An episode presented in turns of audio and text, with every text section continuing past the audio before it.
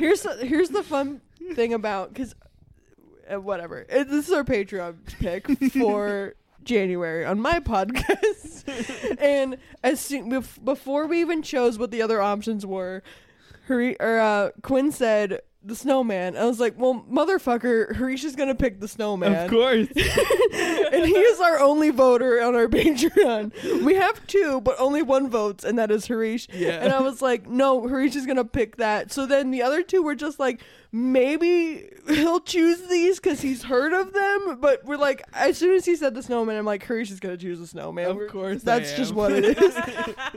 and fun fact, because I tweeted, fun fact, he tweeted, or I'm sorry, he voted on that poll faster than I could screenshot it. Because I was going to screenshot, these are the options for our Patreon. Please go vote. And when I, I had to like re like refresh the browser, and by the time I did that, he had already voted for the snowman.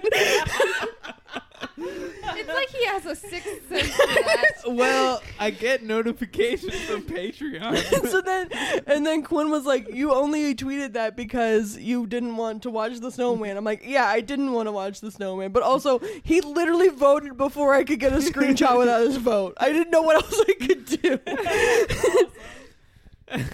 Should we get a Thanks, Reach, for being so supportive. slap that theme song? um, okay, I'm not ready Wait, for hold on. it, I gotta pee again. I drank too much. Pee during the theme song. Let's go. There it is. Maisie, come here, come here, come here, come here, please, please, Maisie, Maisie, Maisie, Maisie. I want nothing more. A better refill Mr. Franklin's glass, will you? No, when you get up there tonight, don't drink too much. Oh, don't worry, I will. How about a whiskey and soda? Less sober than usual, thanks.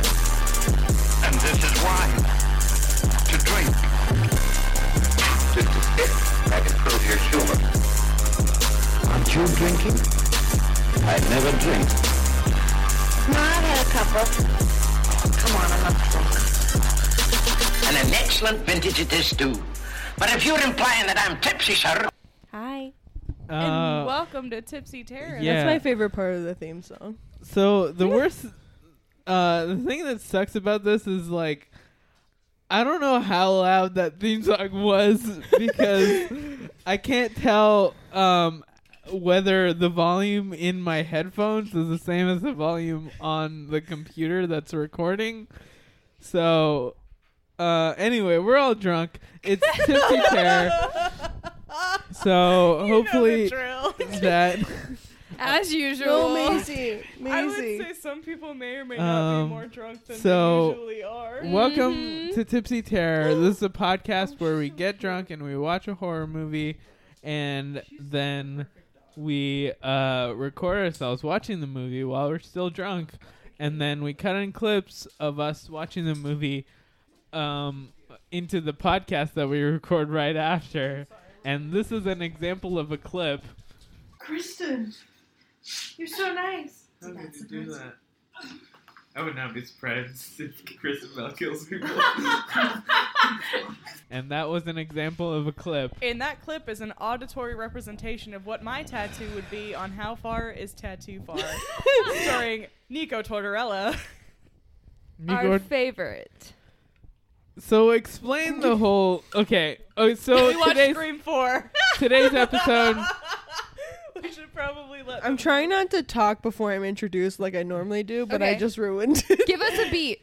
So, Today's episode, um, Sorry, we're right here. doing we're it's our stabuary theme. We're doing. if you Scream, haven't guessed, and um, this episode is on Scream Four. It's the last episode of the month, the finale. Haha! And um, one of the actors in this movie. Uh, well, okay. First of all, our friend Lauren is on here.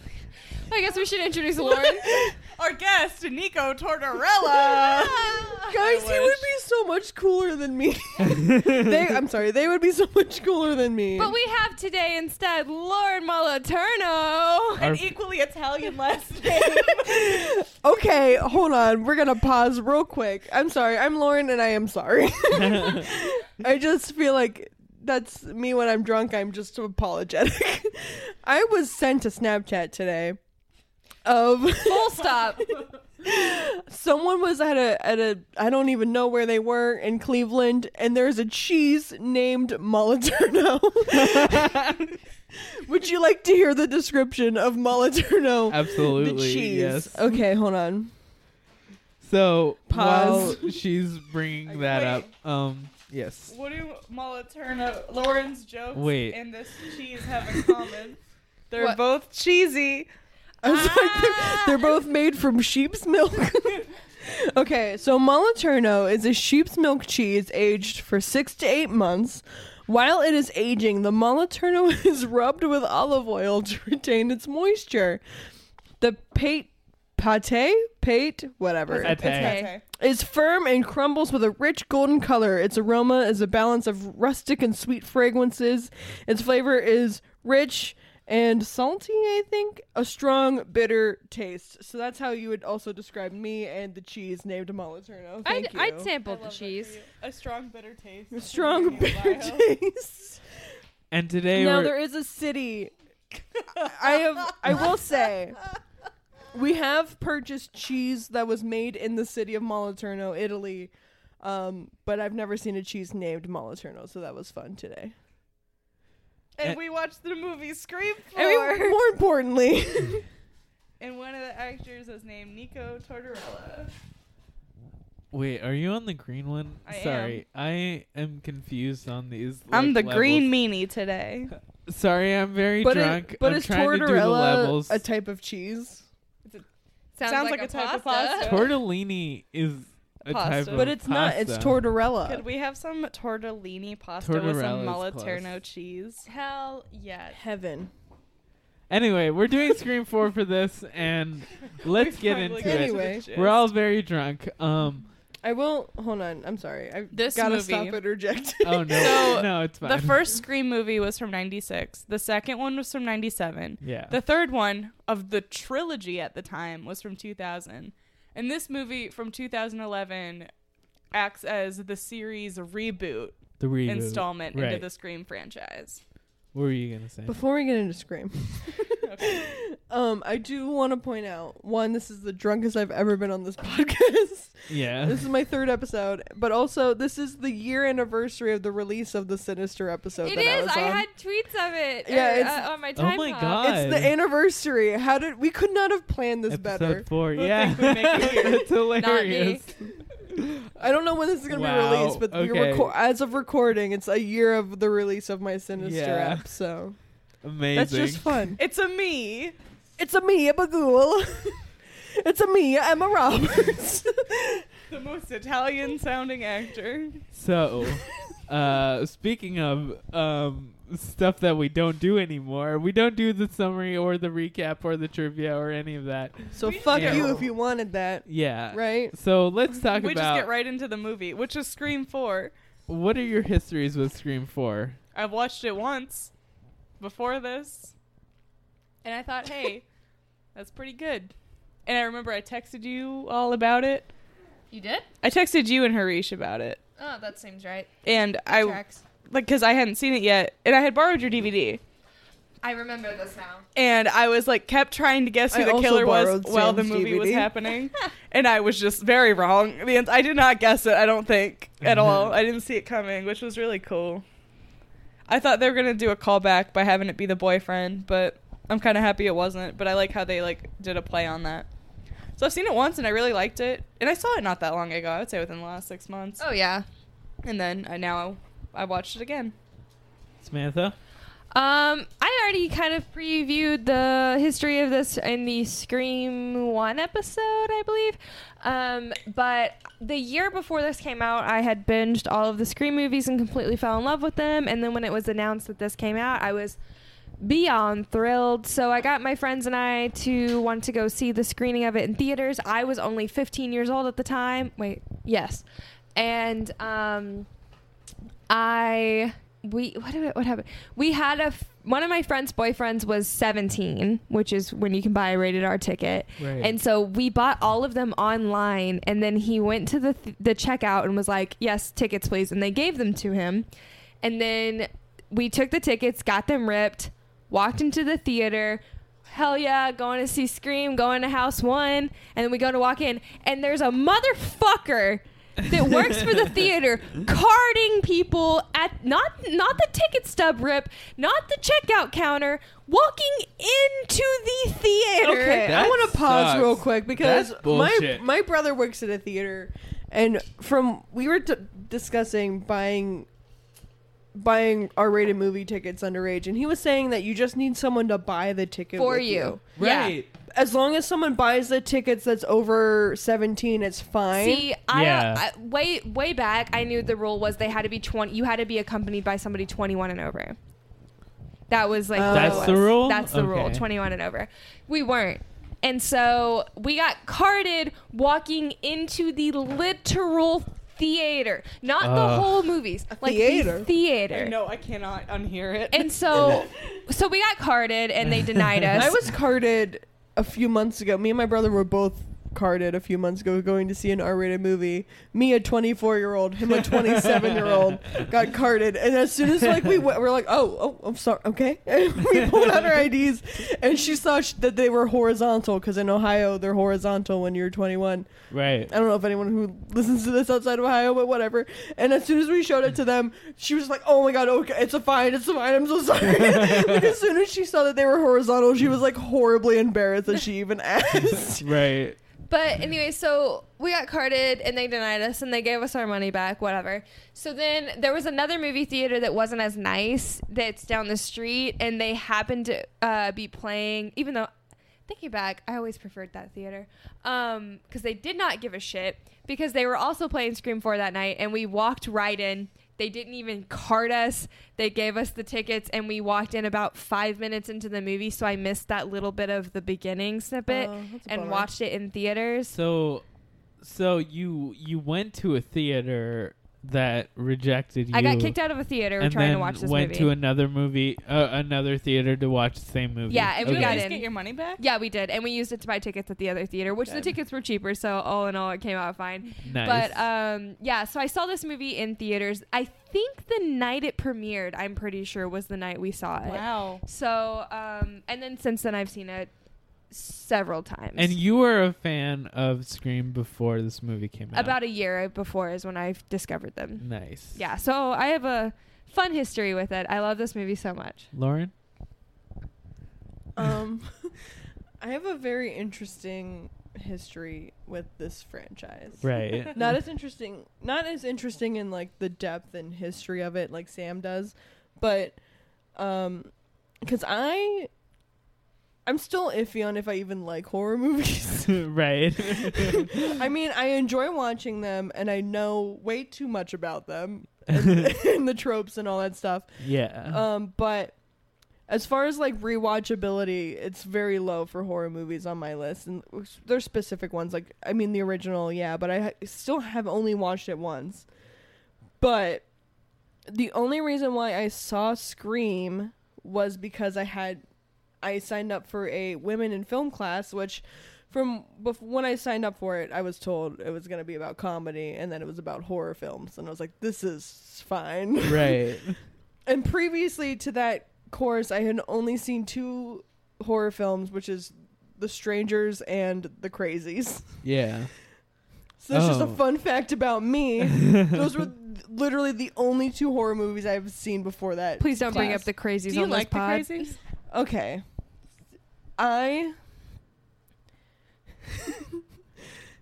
in a campy way. Out of 10, You're how allowed much? to say you like it because I do. no, it's- shut up. How, out of 10, Oh, no, how much? Oh, oh, don't I, Reese, that doesn't sound Oh, very believe- respect women of you. Believe No, me, I've shut up. listened to your episode on the crazies. Um, So you've heard the extensive fighting. I have. I'm gonna have an episode. Would I classify the crazies as a good movie? No. So, do you agree Do I enjoy watching it? Absolutely. Thank which you. of the Bet three your of us do ass you I agree would. with It's the most? enjoyable. I don't remember what your exact takes were. Molly doesn't like It's it. bad. I, I think it's a dumb movie, but I think it's okay. Samantha loves it. I fucking think- love it. I align more with Harish. I Hell wanted yeah. To like and it here's so the thing. much. I Here's was the so thing. A let down. specific. Oh, I'm sorry. I that's like the fourth time I've done that with my shit. okay. Here's my thing with. It was an an interesting experience listening to your episode because I watched this before I really knew who Timothy Olyphant was. Right. So hearing that he was in this movie, I was like, "Oh no." I need to go back and watch the crazies.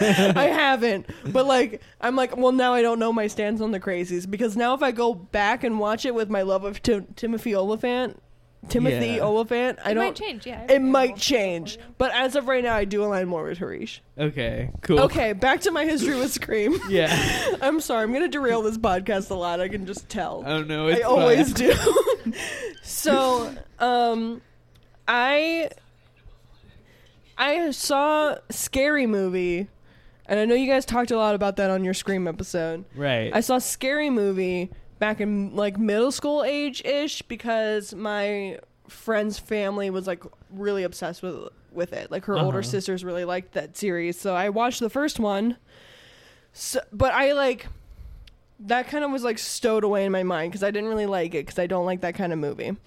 right. And even though I like parody, but we don't need to dig into that.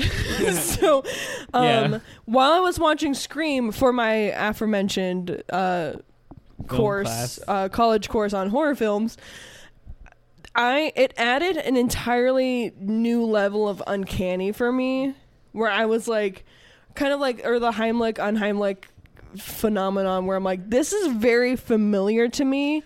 Yet I cannot place why, and I don't Right. know why Yeah. because I had only seen Scary Movie one time, and that was like years ago. So in my head, I'm like, this is very familiar, Right. I agree with you. And I can't place it. because like I definitely have watched Scary Movie uh several times just on TV. And so like watching Yeah. Scream, I was like this is familiar. Like, I think I have like- watched it before, right? but it's like I don't know if I have. I was like watching it. I was like, I know I haven't watched this movie, but why do I feel like I've seen this exact movie? Right, yeah. And then even like towards the end, like that kitchen scene, you're like, I feel like I've seen this before, but I know it.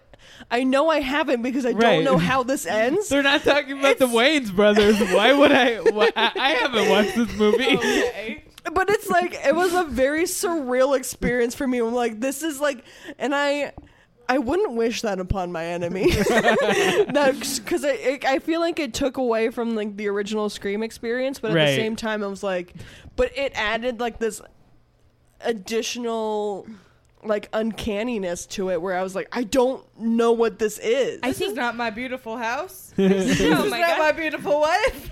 I think that's like a common feeling that most people our age probably went through because I we talked about this Yeah. like this was the thing for me too before I watched Scream I watched Scary Movie which is if you really think about it really stupid it's dumb. because like Yeah. why okay, were we when I allowed to watch watched- Scary Movie before we were allowed to watch Scream, When I watched Scary Movie, I did not know it was a parody of Scream, and I think also even until I was watching Scream, that was when I was like, oh, I'm having this weird.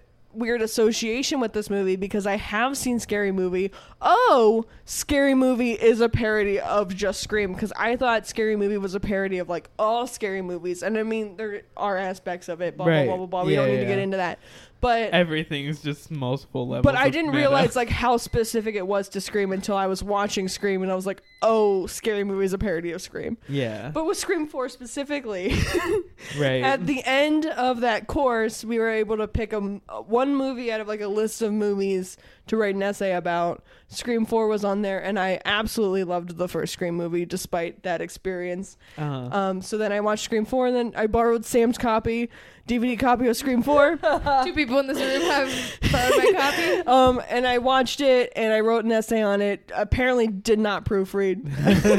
um, as I reread it to prepare for this episode, and I was like, "Ooh, I don't know how I didn't fail this this course." Right. Um, and so then funny. uh, I actually typed most of this essay while we were filming a short film called The Narrator at Sam's house. I remember sitting on the front porch waiting for my scenes to be in because I was in it, but remember like that. I was in it, but like minimally. So I was like, I also need to finish this essay. So I was writing my essay while they were filming, and then like they'd be like, "Lauren, we need you." I'm like, okay, and I had to put my laptop down and go act for a minute. yeah. So that was that's my experience with Scream Four, and then I also forgot my scarf at Sam's house. it was the same night, and then I saw her roommate. She sent me a Snapchat of her wearing my scarf, and I was like, "Hey, that's mine."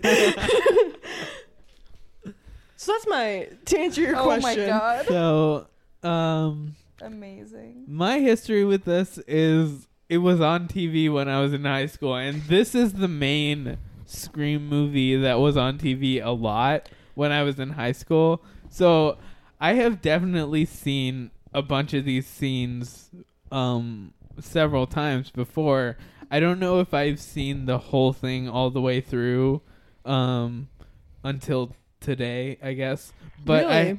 I, I I have definitely seen the major. sce- I've seen the ending. I've seen the scene with the cinema club, and I've seen the scene where they're taking down the Ghostface um, uh, masks off of the telephone poles or whatever.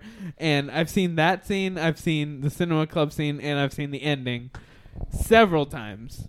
But um, I don't know if I've actually like paid attention and watched the entire movie all the way through before. But in high school, this was on TV a lot, so that's was my experience. Um, What's your favorite Scream movie? I feel like you guys have answered this on like a different podcast, but Can we rank them all at the end? You can we do it can. right now.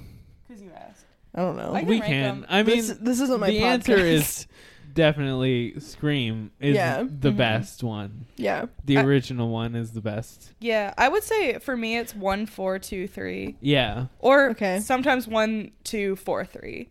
For me, it's one, four, two, three, but two, three are like very closely ranked in my mind. But Really? one, four, one, four is a hard first and second. I rank one. I rank four and two pretty similarly. Yeah. On like which one? I think now, if I was gonna say, I'd say one, four, two, three. Having watched all of them like Recently? recently. Right. For for having watched them for the podcast, I'm definitely one, four, two, three, but four and two are on the same level for me. Like Mhm. four is slightly better. But we're, you're all in But- agreement that three is the worst one. Three is the worst one. Yeah. I have only seen one and four. Yeah. I still have only seen one and four, and I listened to you, your guys' episode on Scream, and I was like, I can't listen to two and three because I do want to watch them and I don't want it spoiled for me. so I didn't listen in, to those episodes just yet. But I'm gonna- but obviously one and four, one then four. So, Scream 4, this is um it's set it came out in 2010. It's set uh 10 years after Scream 3. Originally, Scream 1 through 3 were pitched as the series, right? It was supposed to be a trilogy, and then in 2008, the Weinstein Company announced that Scream 4 was going to be released, and then Wes Craven, uh, Wes Craven said that if the script is as good as Scream, then I'll direct it. And in May of 20, uh, 2010, uh, he was confirmed as directing the movie. Uh, and then it was released. Um, and uh, yeah, so like Scream 4, this is the, I guess it's like styled as the reboot of the series. So getting into it, uh, the rules of the reboot. Molly has them. Do you I wanna have go them. over I had to find them online. They do talk about them. This is the movie. They don't really list them out like they do, like number one, number two, number three. Right. There are a lot. Um, one, the death scenes have to be way more extreme. Number two, unexpected is the new cliche, which is a quote I kind of like. Three, virgins can die now. Four, new versions are always 2.0, so the latest technology is always involved and integral to the plot. This means the killer may start filming the murders. Five, you have to have an opening sequence, which we did in this movie.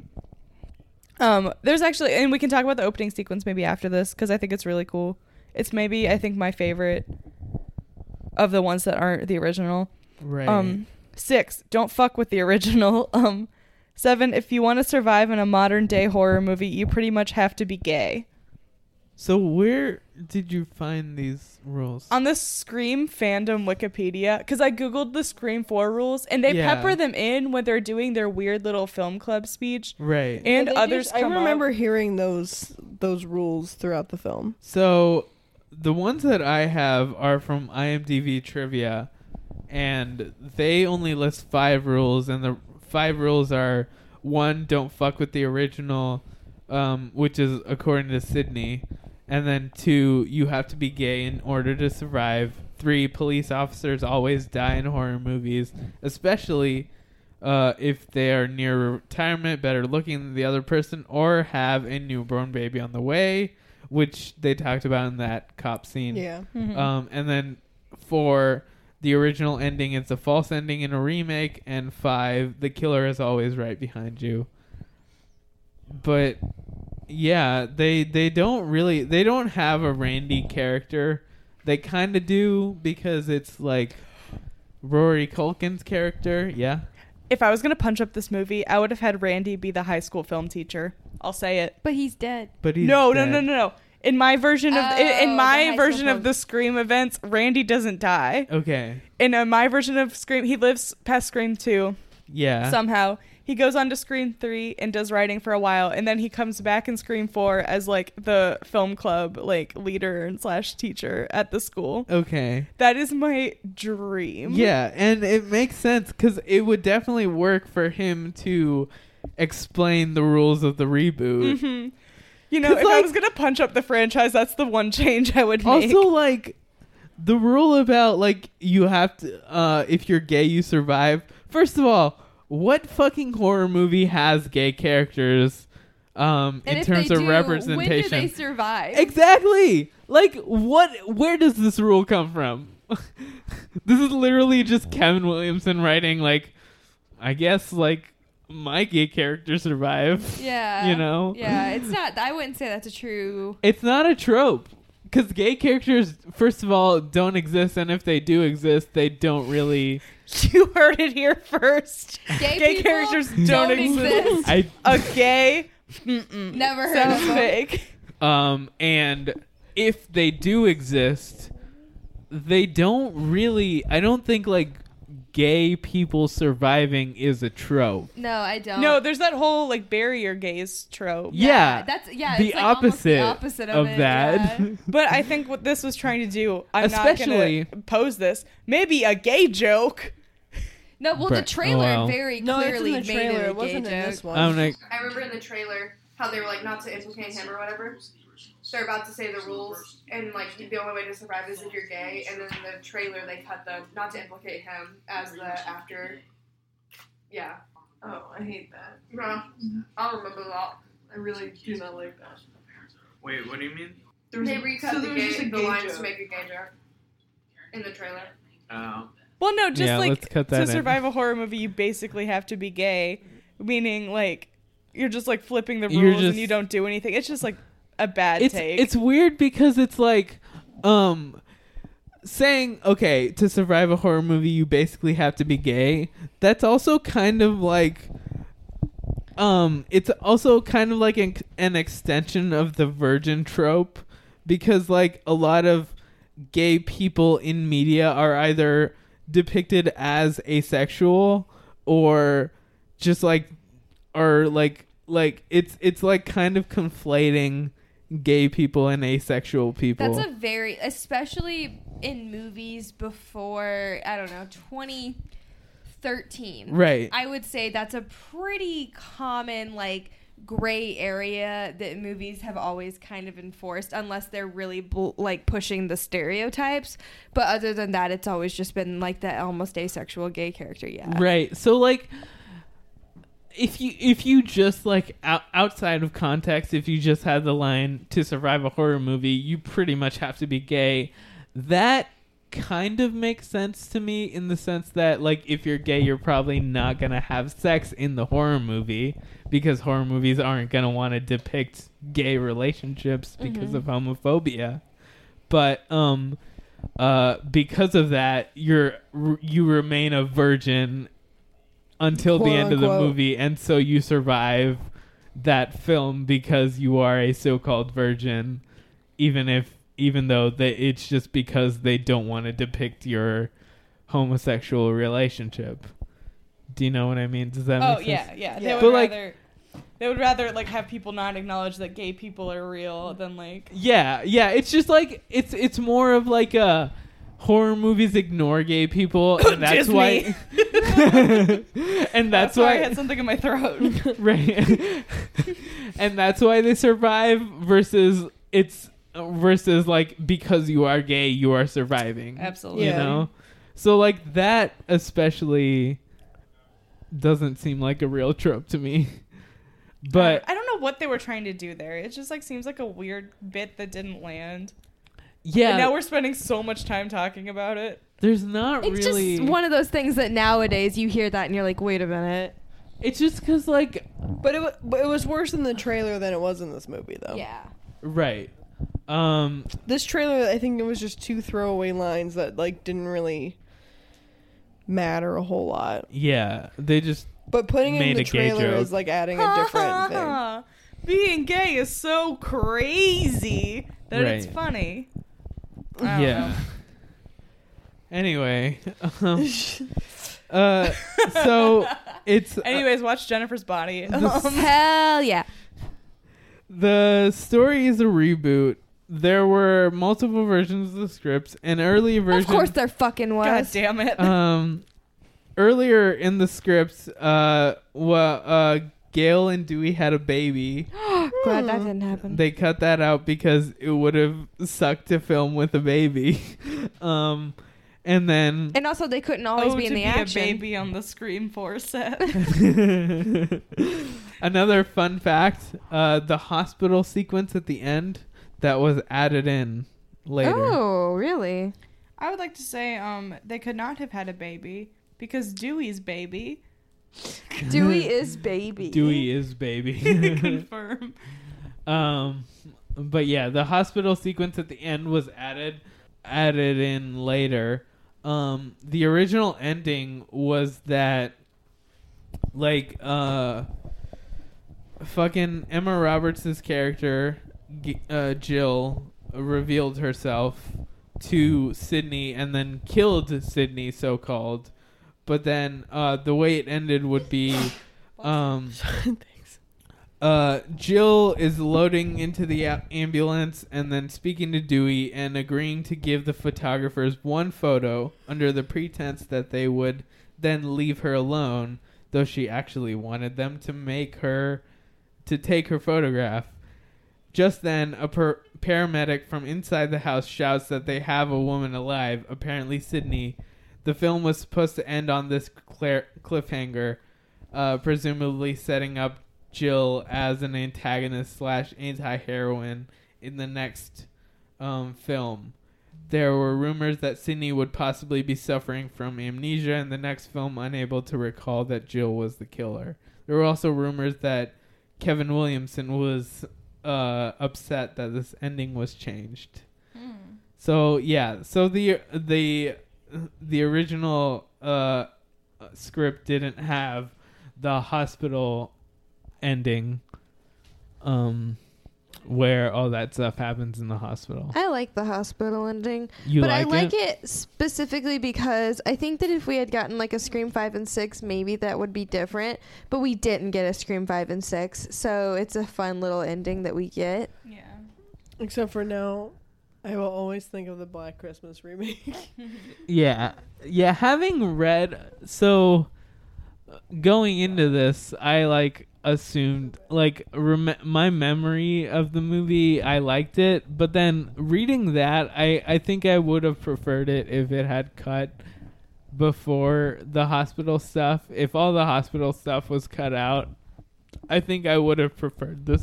I would have liked this movie more. I just want like more Scream movies. I don't know. I'm- yeah. like, don't close the door on that. Right.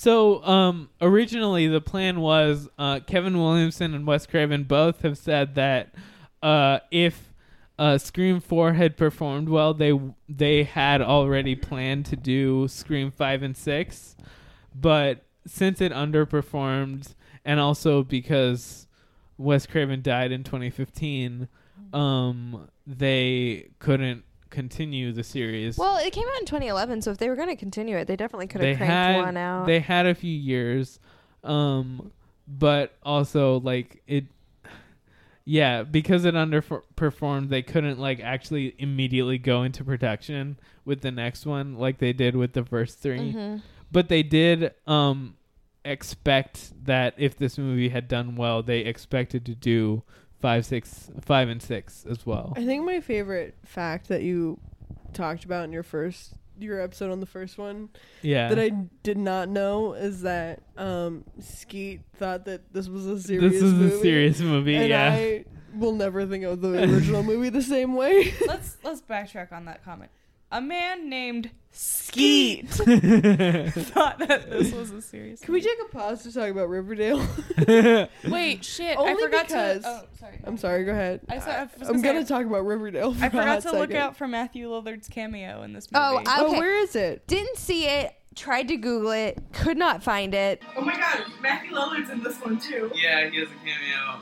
I don't know when What? At Stabathon. Right, yeah, yeah. I don't know. He's I'll probably post it on Twitter. he is so when I hidden find in it, it. yeah. Like you can't. But in Riverdale. Riverdale. Uh huh. in season no, no, no, no, one of them. Right. um, there's a scene where like so there's like a killer kind of creature thing. I don't know. Riverdale's weird. Season three. It's season three. I know what you're talking three. about. Um, there's a part because Skeet Ulrich is in it. Yeah. He's Um, the dad of. is Uh, He's Cole the guy Sprouse's dad. Sprouse's dad. Yeah. FP Jones. he's Mr. Jughead. Jughead's dad. Yeah. And, and there's a scene where like so they're the supernatural creature slash killer slash I don't know shows up at the house, and then he's gone, and then Skeet shows up in the window, and then I don't know. I loved this because it's almost exactly like the scream part where oh, I'm sorry, I just hit the mic on my face. it's almost exactly like the part in Scream One where the killer's at the house and then it goes away and then he shows up in the window and it was just a really really fun nod to Scream. I think Right. I've seen the comparison. Yeah, between- Yeah. especially since then then uh, Betty because it's um, Betty the Cooper house and Betty goes downstairs and her mom is making microwave popcorn, much Right. like the first scene in Scream. And I just I don't I can't decipher why they did this except for the fact that they probably were like oh people who know Scream we want to make them Right. think that he's the killer. I think Riverdale does that a lot, where they try to do references to the but other. I To I well, a to uh, just movies in general, but also to just like a the like we know actor's this is previous Billy work. Loomis's, but um, I don't know. I thought it was very. The, when I was watching this, I was like, oh, I know what they're doing. This is fun. I like right. it. Yeah. That was all. I just wanted to make a comment about that yeah. so because we're talking about move like content that references other. I just threw my phone a. Oops. We're very drunk for this. I'm sorry. Um so let's go into how do you guys feel about this as a reboot? So I think we should kind of explain a little bit, like a basic outline of the plot first, before we talk about how we feel. Sure. So the plot for this starts out. It's um mostly all new characters, Uh-huh. and one of the main characters is Sidney Prescott's cousin, played by Emma Roberts. Her name is Jill, and Sidney Prescott is back in town at Woodsboro to do a book signing kind of event. When all these murders start going down, just as Sidney if I would arrives into town. back to that town if that was me. If you got if your whole friends got murdered. yeah, Yeah. I'd be like, I don't know if I need to go back home. Right. It's fine. We'll go to the town over. So basically, there's another ghost face out there. Um, Doing, doing a re- killings. kind of a recreation slash reboot of um the original Woodsboro murders. And uh, right and left, teenagers are dropping, and Classic. uh, right, Dewey, who is now the sheriff, is trying to solve the case, and Sidney is also kind of wrapped up in this. Although she's not in the movie for a lot of the time, which is interesting. Yeah. Um, it really paves the way for newer characters. Gale Weathers is also in town, and she's trying to do her own investigation. So it really is a lot of that classic scream, like trying to figure out who the killer is of all these teenagers. Right. And, um, should we just go into like what happens later? Yeah, yeah. All of these characters People are murdered. die. There's like a stabathon party where they're watching all of the stab movies in the universe. Some people have like an after party thing, which I feel like is a great callback to the original of having a party than having just like a few people in a house, like really kind of trimming down that Right. lots of murder. And then it's revealed that Jill, Sidney Prescott's cousin, is the killer. And she has enlisted the help of public enemy number one, a film bro, to help her out Yeah. and she kind of goes into this plot about how she was always playing second fiddle to Sidney's life and she wants her own fame. So she has been creating all of this like murder stuff to be the sole survivor. And there's a good plot line slash callback to the original movie where the boyfriend is a suspect. Right. Um, Jill's boyfriend. They Yeah, like that's frame an him. overlying or over whatever. Trevor. You know what I'm Trevor, trying yeah. to say. Yeah. So It's a theme. um Jill stabs Sidney and she kills off her partner because she wants to be the sole survivor. On purpose this Yeah. time. Jill and the nerd have been working together. Jill and the nerd. um, the nerd Rory Culkin. Jill and the Culkin. Jill and the Culkin have been working together to do all these murders and our own horror movie called The Culkin. um the Culkin creeps. The Culkin shivers. oh no. the Culkin thinks that he's um one of the final people, but you in your livers. In the end it's revealed that Jill just wants to kill everyone and blame it all on her ex-boyfriend Trevor and the Culkin as the two killers, and then Jill would be the survivor and um, take on the role of the final girl, even though she's not, and she's secretly the actual killer. Yeah. So, how do you guys feel about this as a reboot? No. Like, what's what's going on here? I heard a gasp from Sam, so I know that she wants to say something. I was just gonna say, um, I feel like this is a good. This came out in 2011, and I think the 2011 was whenever, um, like internet culture really, really, truly was on a rise. Okay, and the yeah. idea of like going viral was and so i think that this this being the motivation is real I pulled the quote from Emma Roberts' speech at the end about that. I'll read it Uh, now. yeah, that's what half of my essay is about is the internet aspect of this movie. She says, um, look around. We all live in public now. We're all on the internet. How do you think people become famous anymore? You don't have to achieve anything. You just got to have fucked up shit happen to you. yeah I wonder if there's a certain, I don't know, maybe album about how people interact in their place on the internet. If we could find something like that, Do you have a whole thing? Do you have a whole thing on this? name was like a year i don't I don't know. I don't Do know if I have, want to do a big you have- deep dive. Maybe just a brief inquiry. but anyways what so were you gonna say, Lauren? I was trying to set you up for that joke. I'm sorry. um That's fine. so Like, like I literally pulled the same exact wording on that joke yesterday with Lauren. i just feel like like whenever like it. when this movie came out this was kind of the perfect motivation and killer to have in my opinion imo Okay. And I also feel like this is a this feeds into like how you guys were saying in your episode on the original how they were copycat killers from the first one and they are most of the movie it's not even concerned about the internet until I mean it is but it becomes more of a factor at the end in Emma Roberts' speech but a lot of it is because of copycats from the stab movies and I feel like that's probably I mean the real life copycats are probably uh could be a factor into why they wrote what they wrote for this film. yeah Right. Why they kind of like made that part of what it what it was. When did uh the Friday the Thirteenth remake come out? 2009 And then Why did you guys know that off the top Because of your all head? the horror movie remakes came out in 2009. what about the other one? Uh, Nightmare on Elm Street. 2010? yeah i think i have the dvd for that So- I, that movie takes a weird turn. It does. and I, it makes me so. I will say, extensive backstory that one Freddy Krueger is one of my favorite villains of all time.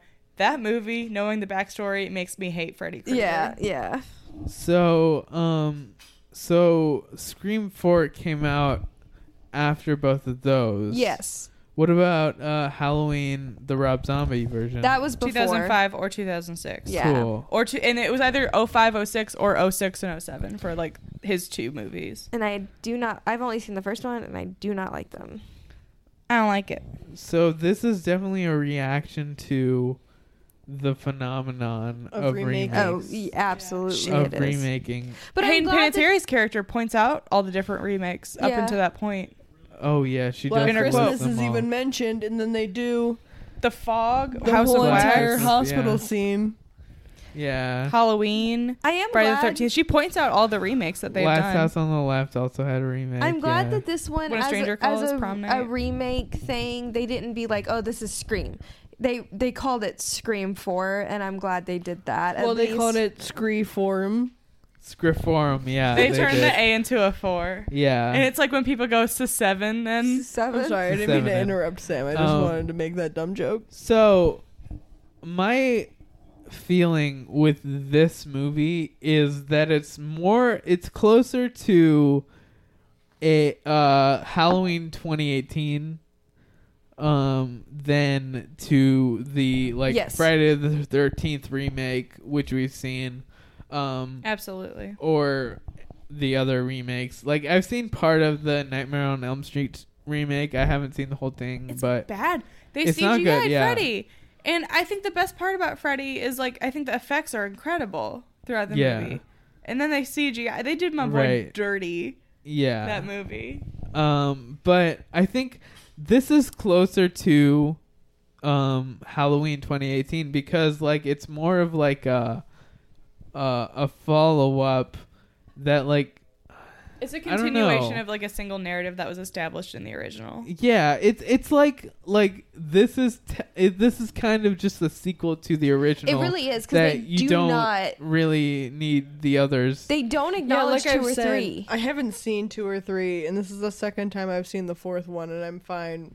right I'm not. I don't feel like I'm losing out on any information. Exactly. The same goes for Halloween 2018. Mm-hmm. Um, but with with this, I think this works really well as a reboot because, first of all, like the ending works really well because it's like a woman and like Hollywood loves to pretend to be feminist all the time. Um, especially since like the the last decade um Hollywood loves you know that aspect of it. Um and so I think the way this movie plays out it works really well as a reboot. Um and uh I don't know. What do you guys think? I agree. I agree with that point that it's very much like Halloween 2018. And I think that's why I like it uh-huh because this movie does well as a standalone, sure, but it does even better as a continuation of the first one yeah that doesn't rely heavily on a lot of the convoluted backstory that gets thrown into the second and third movie. right it's not about her mom anymore Right. It's about Sidney. Except for Kind that of. one line where they It's- tried Yeah, to make it be like her Just mom. like your mom. I will say, and it's not even about Sidney. It's a like it is it's about, Sidney, the but it's about the legacy of Ghostface in the Woodsboro murders as like an event that exactly happened. yeah. and even that and trying to outdo them. right and that applies to all of the other remakes as well including halloween but Mhm. like we've done uh, friday the 13th remake on this podcast Mhm. and thinking about that that is more of a reaction to the legacy of uh jason Voorhees or Yeah. because it's called Friday the Thirteenth, but in the original Friday the Thirteenth, it's the mom, and then in the remake, it's Jason. There's no. well it, But it's a a direct reboot. sequel It's a to sequel the to- original. Yeah. the original. Yeah. Um it, it's a reboot because like he pulls he like saves that one girl like um kidnaps I guess that one girl Right. because she reminds him of his mom. So there is that sort of like it's different. It's not the same as the original, but the original also exists in this continuity. You Well, know. something This that whole- doesn't. Sorry, go No, ahead. I was gonna say something that really doesn't fit that mold is the movie that we did, where we watched Black Christmas and then the Black Christmas remake. Yeah. where the remake is just this weird retelling of events Of- while adding yeah. in It, I don't. Odd I, I- backstory. I, honestly, I mean, it's a remake, sure, but it's also I feel like the Black Christmas specific. Spe- I'm sorry. What was that? Black Christmas specifically, um, and Black Xmas as we refer to as the remake, even though it's just called Black Christmas. But they're, tr- I feel like, more than a normal remake, they're completely trying to redo the movie. yeah. And I feel like that's different than just like, oh, remake it. We'll like put a spin on it. They're like, no, we we need to make it better. Right. But they obviously didn't. yeah. They mi- they missed the mark. It's- a it's- big time on that one. it's the difference between a remake and a reboot. So like with Black Christmas, they're like, we're gonna do a remake where we refix all of it. yeah, we Well, they think that they're fixing the problems. But it's well, not that's connected to the original at all. Versus like Friday the Thirteenth and Halloween, uh, both of those were Or even the 2019 Reboots. Black Christmas, where they're like, let's just take uh, inspiration from the original, but not try and like actually redo it. right. I would also consider that a remake. Whereas Oh, yeah. like with Halloween and with Friday the Thirteenth, they're both reboots in the sense that they are like restarting the franchise, but from uh, including the history of the franchise, at Yeah. least the first one. And I think Scream 4 is like a weird combo Right. where it's it is trying to reboot the franchise, but at the same time, quite literally redoing the original, Yeah. but Well, semi differently. I mean, I think it does a really good job following its rule that it sets, which is don't fuck with the original, and it really doesn't. I mean, it kind of recreates a little bit, but it's it's Well- in no way trying to like overshadow or change what happened with the original because it's more just of a response instead of being its own thing. Well, I think it confirms its stance with "Don't fuck the, with the original." I mean, even Sidney. I mean, you can take that as a threat. Don't fuck with the original because the person who does try and fuck with the original tries to redo it, tries to rewrite the story as her own, gets killed, and her plan Yeah. fails. So in a way, it is you cannot fuck with the original because it won't work out. You won't. You won't succeed. right. You'll die after shooting your boyfriend in the dick. yeah. sips tea. My biggest thing was, I mean, we're talking about it now, but just like how all of the similarities between the original is what's interesting to me. Yeah. Like how how connected they are. Right. This movie does so much of what I love about the original, which is referencing specific movie moments by name. Mm-hmm. I love that, and they like lose that a little bit in the sequel, like the. I mean, the second the boyfriend that you suspect literally climbs into a window after the killer's there. Oh, perfect. Like yeah. just clear cut print. They did in Riverdale too. Right. but just the same like the same exact scenarios where you're like okay and it fucks with your brain in a way where you're like okay well this is what billy did in the original. Billy was the killer in the original so mm-hmm. this got to be the killer. But then you kind of like double down on yourself where you're like wait they wouldn't do that twice so he can't be the killer? But also why would they set him up this way? And then your mind just does like a just does a bunch of jumps trying to like understand why they did that. Right. You pointed out a moment where the dialogue on the phone was the same as the dialogue in the original. Is that like the exact sequence of dialogue from the original? Yeah. Yeah. Yeah, yeah, it is. Wrong number. Mm-hmm. at the very Essentially. beginning. Yeah, And they but do that, was that- also They part do of that a a few stab different times, movie. yeah. Yeah, no, but like they do it more than once. Where like It's they'll say the same thing, but just a same little bit dial- differently. it's- well, no, I'm, I'm pretty sure it's the exact same dialogue. for some of it, but then a lot of of it it they is it. a lot of it is you. Oh, you have the wrong number. They hung up. That's the first Yeah. phone call, Right. And then they call back. What's your favorite scary movie? They do that a few different yeah. times. In that phone call at Hayden Panettiere's house, I'm pretty sure they said it wasn't the same lines as the original, but like it was almost And I, the same. I, I kind of brought it up. I think we restarted with the, the recording, but it would be a lot scarier because in in this reboot they call the cell phone a lot. Yeah. And we kind of got into that when we were talking about Black Christmas, about like how you it's harder to reboot it because you lose the scariness of it, blah blah blah blah blah. But like calling, like have a, a like a killer like this call your house phone, I feel like would be a lot scarier because in theory they know where you live. It's a whole Yeah. lot easier to get a cell phone number than it is a house phone number. Exactly, and in a house phone number, you most likely also know what the address is. So like that, And you also it's harder to know- escape. You also know 'Cause For a, you can get your cell phone number, but you could be anywhere in the world. exactly. Yeah. If if you're calling a home phone, a landline, and they pick up, you know where they are, exactly where they are. If yeah, if they're talking on that that landline, you know where they are. you know they're in the house. so and I feel like that that kind of like is a disadvantage in movies starting with this one where calling a cell phone it's less scary than calling a Right. house phone but then like just in today's you know today's age landlines are pretty much non-existent it's, you Right. kind of lose that scariness of like your the phone call that you're on is like quite literally giving your location away Right. It's interesting because except for like geolocation and tracking and blah blah blah blah blah there's blah, blah, both blah. sides to that.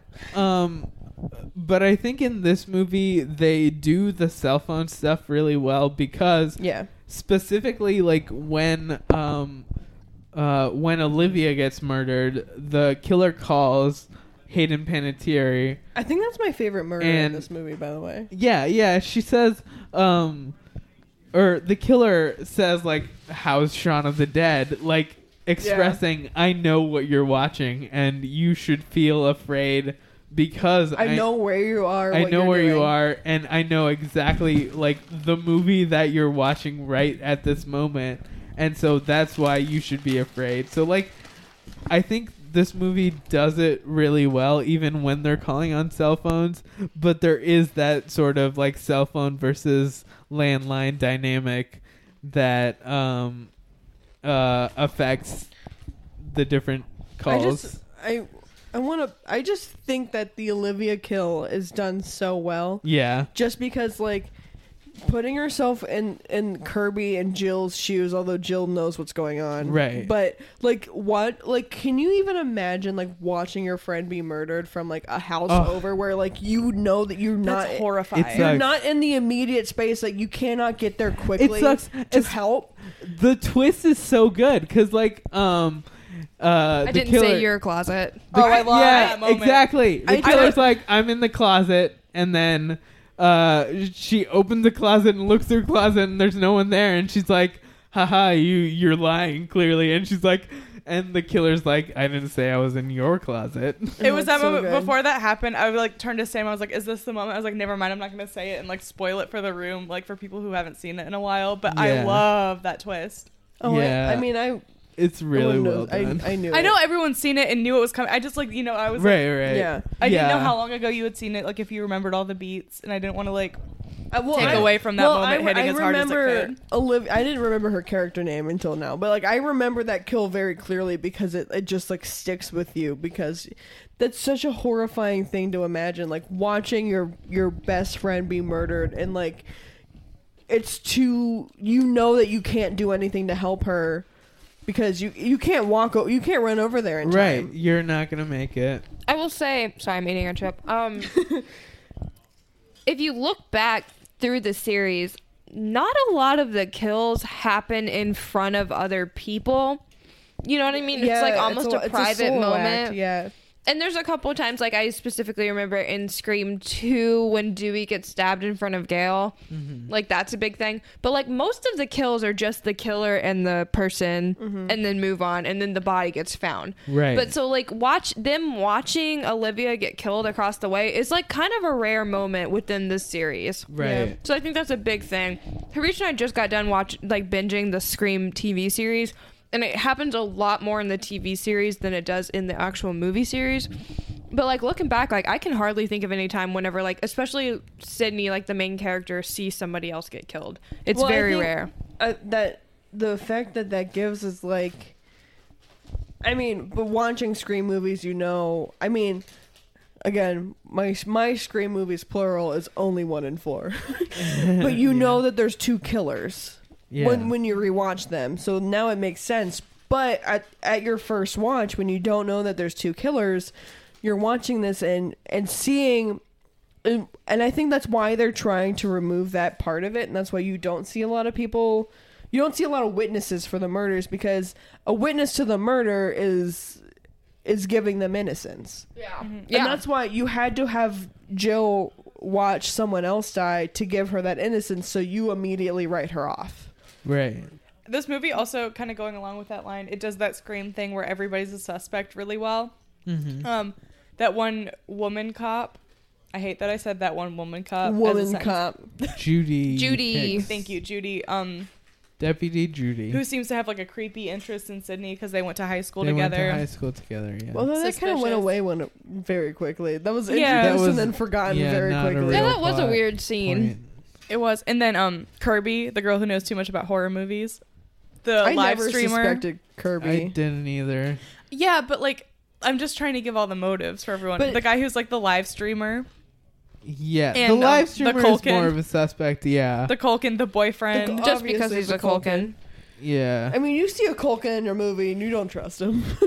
I think m- for me, the major suspects were Kevin and Home Alone. Ugh. I don't trust him. um, the major suspects were the guy who was live streaming the whole time, the Culkin, obviously. I hate Uh, that we keep calling him the Culkin, but we can't stop. yeah, I and maybe the cop. I think I probably suspected the cop, but I watched it so long ago that I don't really remember. Right. My, but Which I, cop? I Oh. do remember being. Which cop? God damn it. I remember the being girl cop.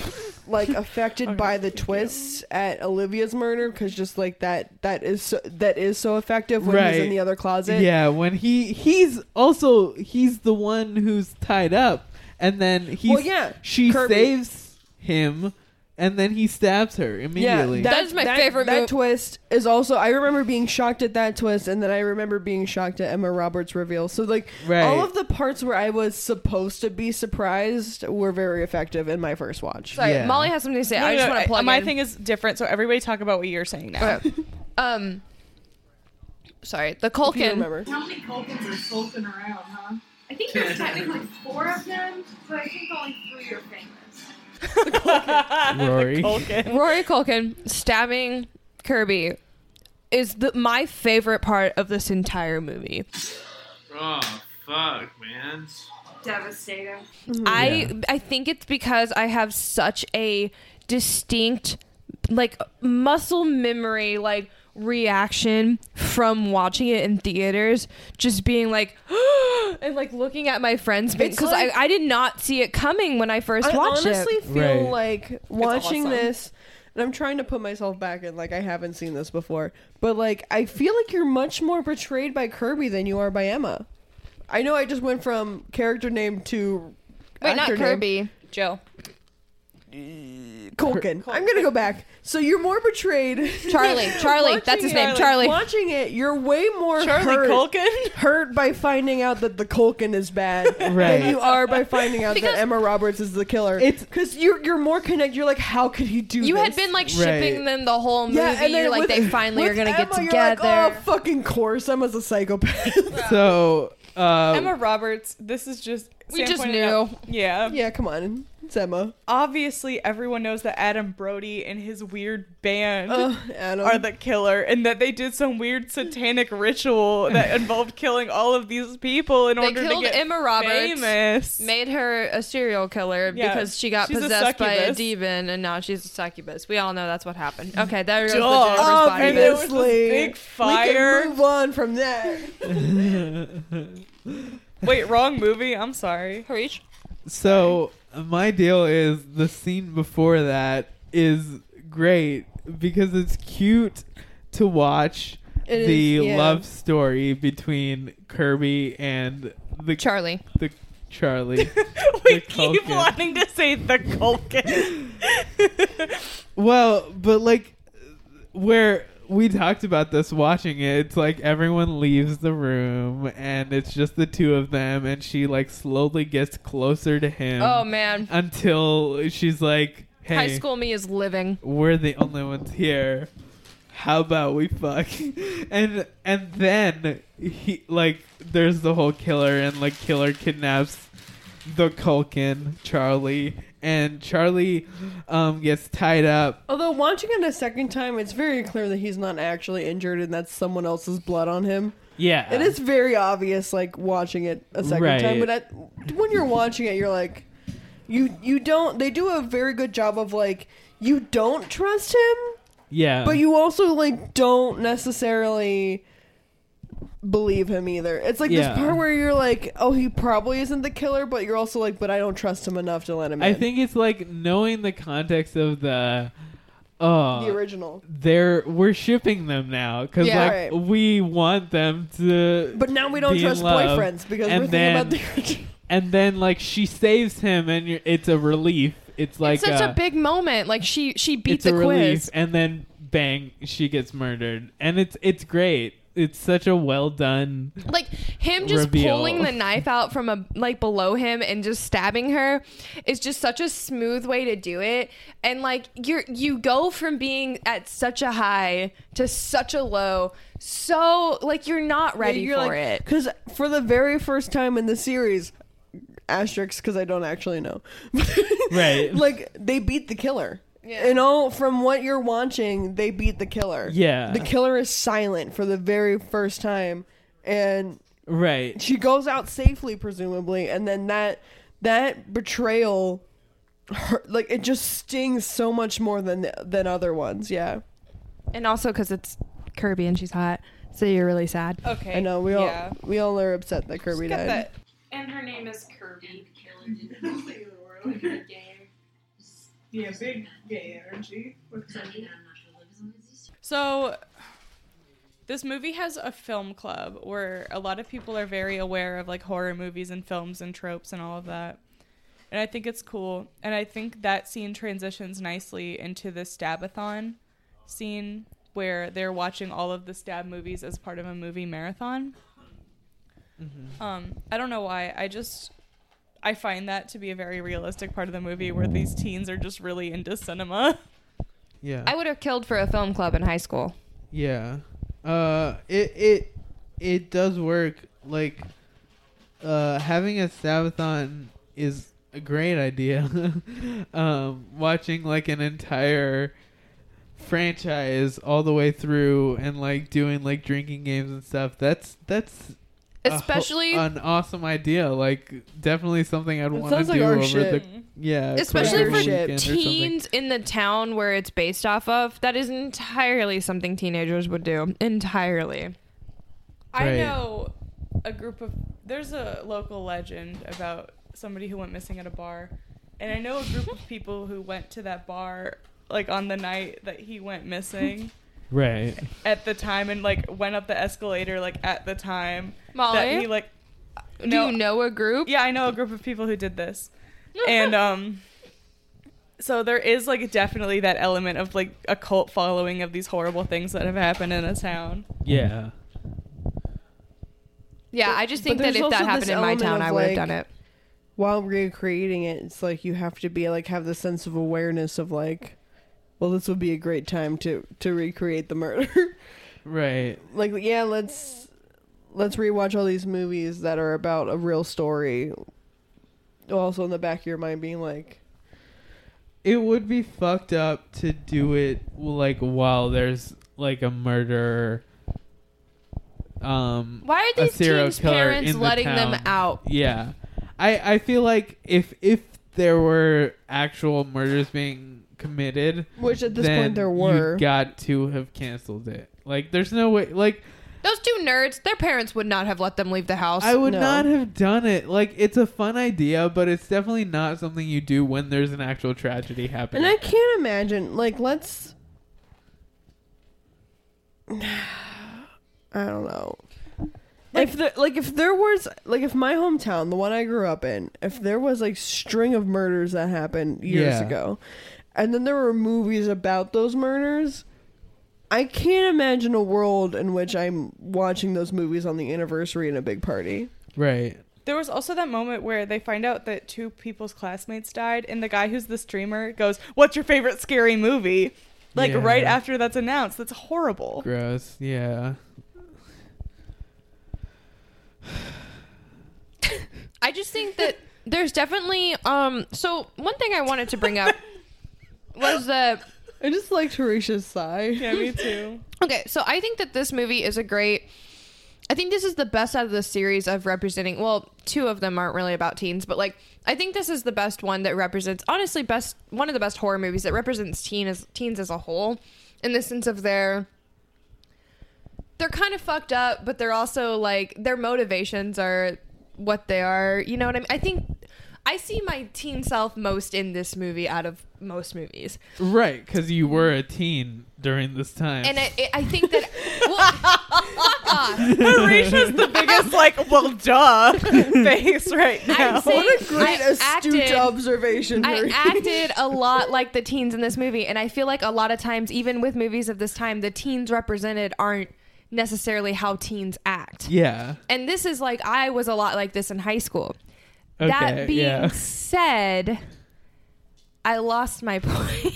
I also got distracted because I just saw the copy of 22 Jump Street on your bookshelf. Uh, you're we Um, only have the second one, not the first I don't know one. what happened. I had the first one; it disappeared.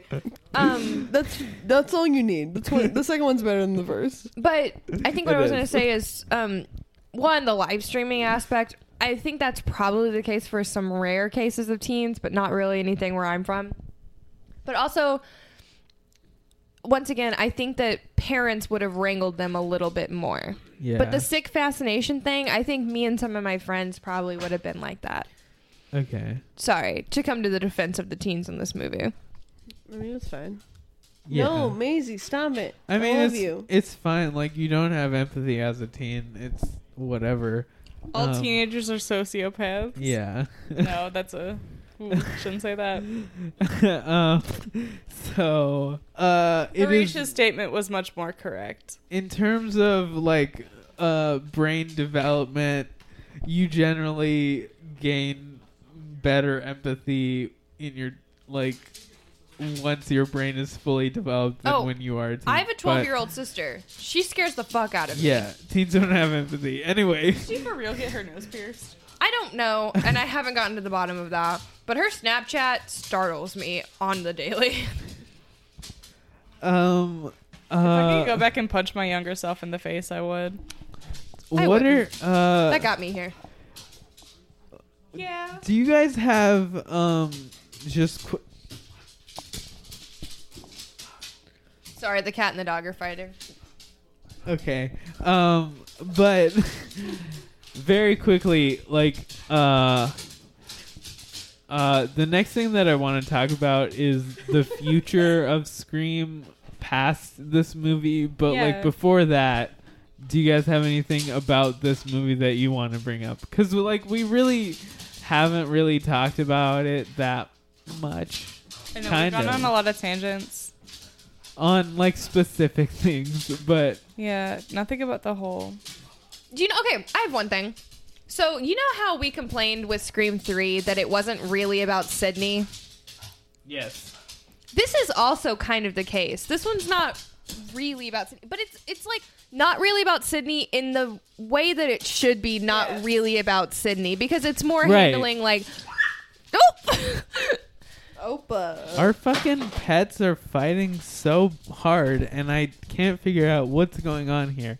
um, But it's not about Sidney. it's not okay, but one Sidney's in the movie more yeah, than three, it, but also like Sidney, you see a lot more of Sidney dealing with like that she brought this on quote in this one, I think. And it's also like the killer's motivation is in a direct response of being overshadowed by Sidney, which is kind of the thing the thing in 3, but it's like a whole different stupid backstory thing. right.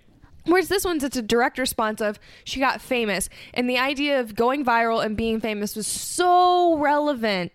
As, like it's when the, it it's the kicked- sole inspiration. Yeah, and like when this came Sorry, out, and even the word inspiration. even still now, it's so relevant. So I think it hits different, even though it's not quite about Sidney anymore. Like it's it's just a different way of doing it than three I, did. Yeah. So I think the difference between three and four, both of them have less of Sidney Prescott's storyline. Where like nobody killed has anything to do with Sidney in this movie. The difference is like three is all about Sidney Prescott's history, and um, all the killings are happening because of the history of Sidney Prescott. Um, whereas this one acts as a reboot, and it's about the legacy of Sidney Prescott. It's It's, it's, it's, like about like rewriting the story or at least like forgetting. yeah, it's just like changing. well, the, Moving on from her. yeah, it's about it's about so Scream Three is about Sidney's switching mom. the focus. had history that is affecting Sidney, whereas this movie is about Sidney herself is now an icon. Um, and like like most reboots are a reaction to the the fact that the original um, source material that they came from have become iconic. Like all of like the reason that um, Hollywood studios only uh, like to uh, greenlight remakes is because there is an established brand. There is like Freddy Krueger is a thing that we all know and love. Uh, same with Jason Voorhees, Michael Myers. All of those are established um, I uh, concepts that have a legacy now that we can capitalize on and make money from. And the same thing happens here. It's now it's not about like the fallout from Sidney's mom.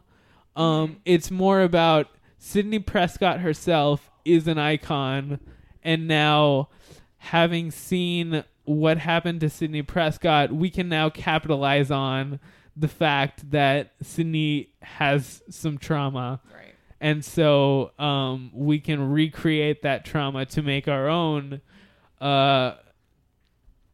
uh, make our own thing that will get it's it's basically um, Emma Roberts' character Jill has the same attitude as Hollywood movies, but the difference is that Hollywood is focused on making money, whereas Jill is focused on becoming famous from having trauma.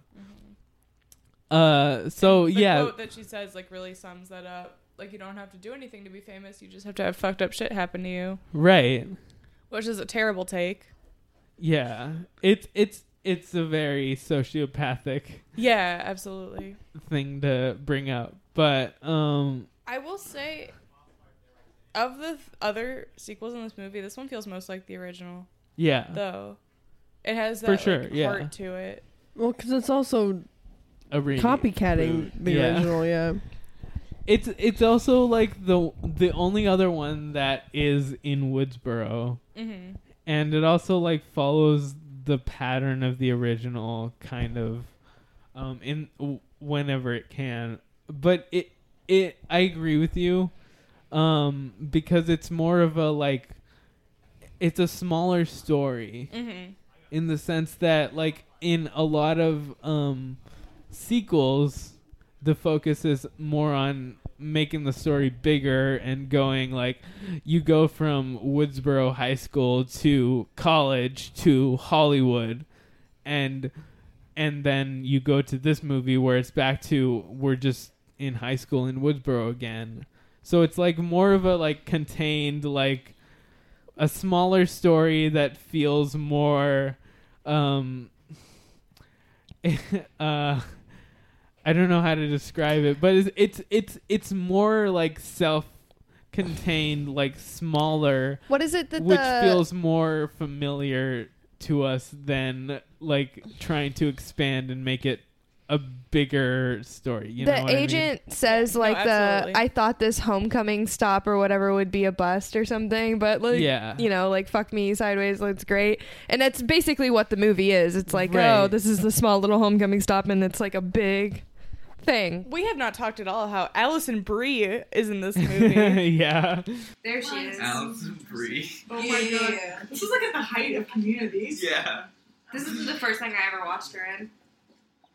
And I hated her. Sorry to bring it like but like I'm saying like you wouldn't think that coming back to the home would work very like well because it's making it small again but that's why i think that's why it's so good because like it made it small again Yeah. you know Yeah. Yeah. I think it works from going back to the roots to a it's a small storyline involving like a set uh group of characters that have stuff happening to them. There's also this moment in the movie Mhm. where um Gale is at the Stabathon party, which is a great callback to when she's at the party in the first movie. Yeah. And she calls Dewey and she says something about it Meta. being so meta for the Ghostface killer to kill somebody at the Stabathon party. Right. She And- says, "How meta can you get?" And then Dewey's Dewey goes, response "Whata?" is, "How whata uh, can you get?" And they like make a point to talk about what meta means in this fourth movie. Right. When And neither Scream- of them know what meta means. When Scream as a whole has been like the most meta horror film, Yeah. Franchise. Si- from the outset. Yeah. which I thought was a really cool thing to include. that's yeah. That's funny. I don't have a whole lot else new to talk about. I know I'll have stuff for morning after because we did just talk about a lot of very specific things. Yeah. So do we want to go into segments or do we want to? Do we have any other Um, points? I had before we go into segments, let's talk about the future of Scream. So Yeah. There shouldn't be one. Um. Well, when this um came out, if Scream Four performed well, then they already w- had planned to do Scream Five and Six. Um, but it underperformed, and then Wes Craven, of course, died in 2015. Rest in peace. But um, now they are trying to reboot the franchise. Um, it was announced that Spyglass Media Group would um, produce Scream 5 and um, in December of 2019 they announced that it'll feature um, it'll feature a, a mostly new cast with possible appearances of the original cast.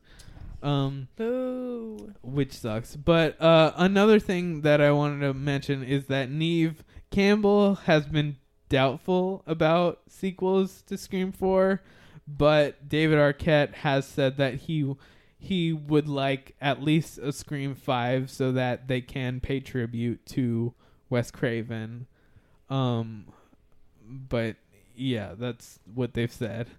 Uh so like what do you guys think um so two questions. First of all, if if Wes Craven were still alive and you were tasked with remaking or making Scream 5 with Wes Craven, what would your attitude be? And then the other aspect is like without Wes Craven, what would your attitude be on Scream 5? I think if I had Wes Craven, then I'd be like, fine, let's do it. Yeah. Like, let them yeah, go you for need it. You need his blessing.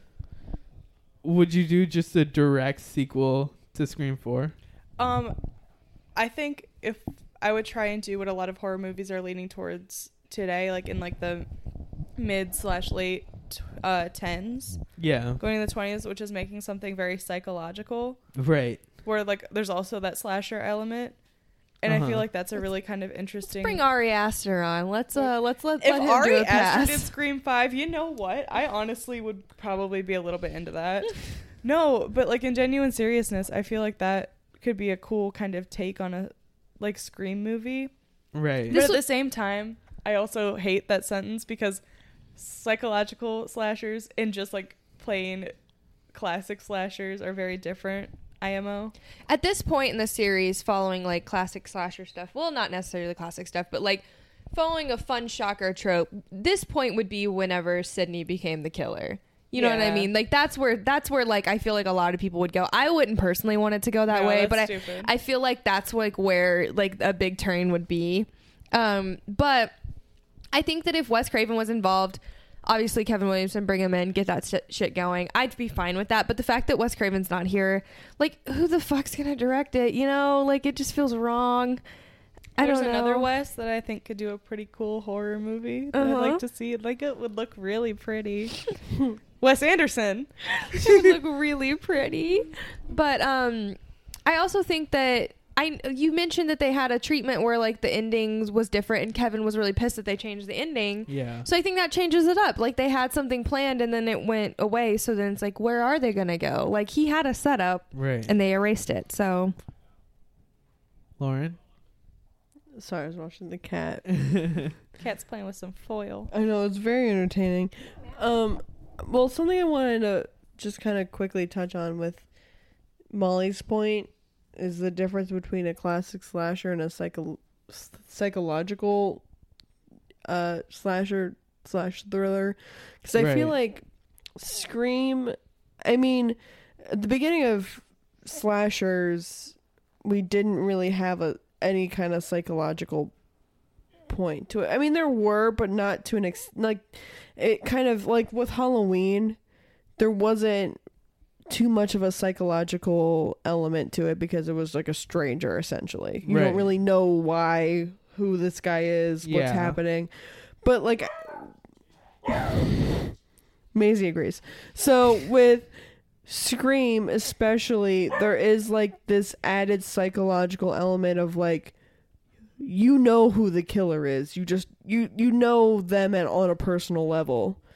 All things considered, they know who you are at least, Right.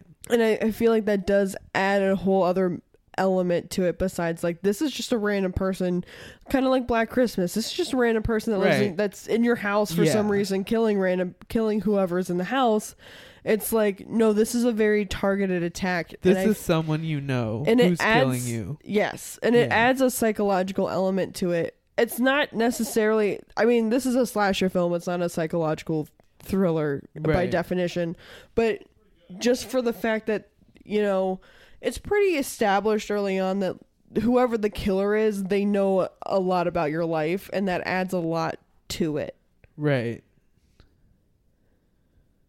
Hmm. But I'm gonna leave a space for a retort. no, okay. I got So, so said way too much smart stuff for me no, to process I, right I, now. I agree with you. Like the killer in these is always uh someone close to the victim Yeah. who like and knows that's what that's what what's makes it going on. scarier. Yeah. Well, but also not.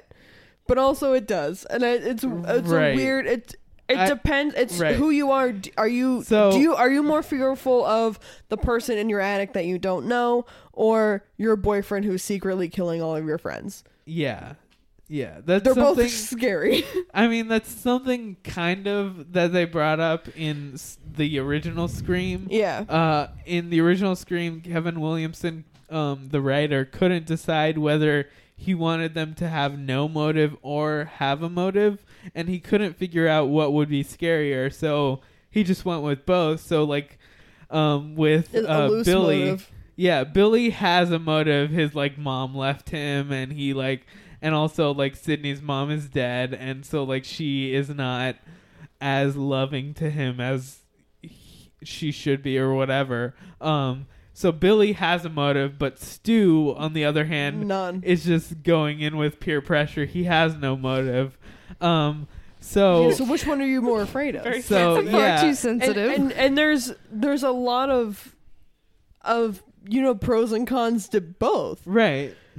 They're but both they're scary. scary in different ways. Yeah, Um, because it, the person with because with a person with a motive if you're not their motive then i mean you're fine yeah, but what if you are their motive right? and then the other one no one's safe Yeah, that was something that um we're we're gonna cover the Scream TV series on our bonus episode, but um something that we talked about uh, or like me and Samantha were thinking about with the Scream TV series is there's a lot of just playing with the victim for no reason. Like yeah. Oh my god, a ridiculous. and ridiculous. i don't think that's in the movies as nearly as much. not much as much. Yeah, and there's I a think little that, bit that of it, kind but of goes into the whole you need it to last an entire series rather than yeah. an hour and a half Yeah, but it's it's weird because it's like w- if your if your goal is to kill this person, why are you playing with them? um, and if your goal is not to kill this person, why are you killing all these other people?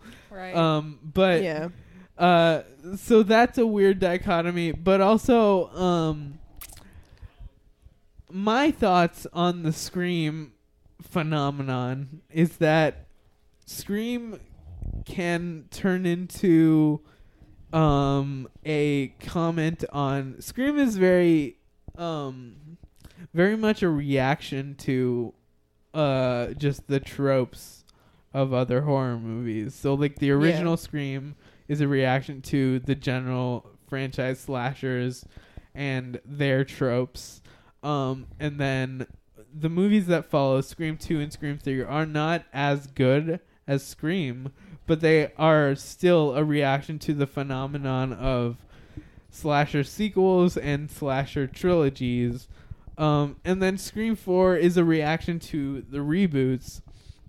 And I think the phenomenon of, of Scream like lends itself to being able to uh, be remade in whatever format that it needs to be to uh, fit the modern uh, tropes.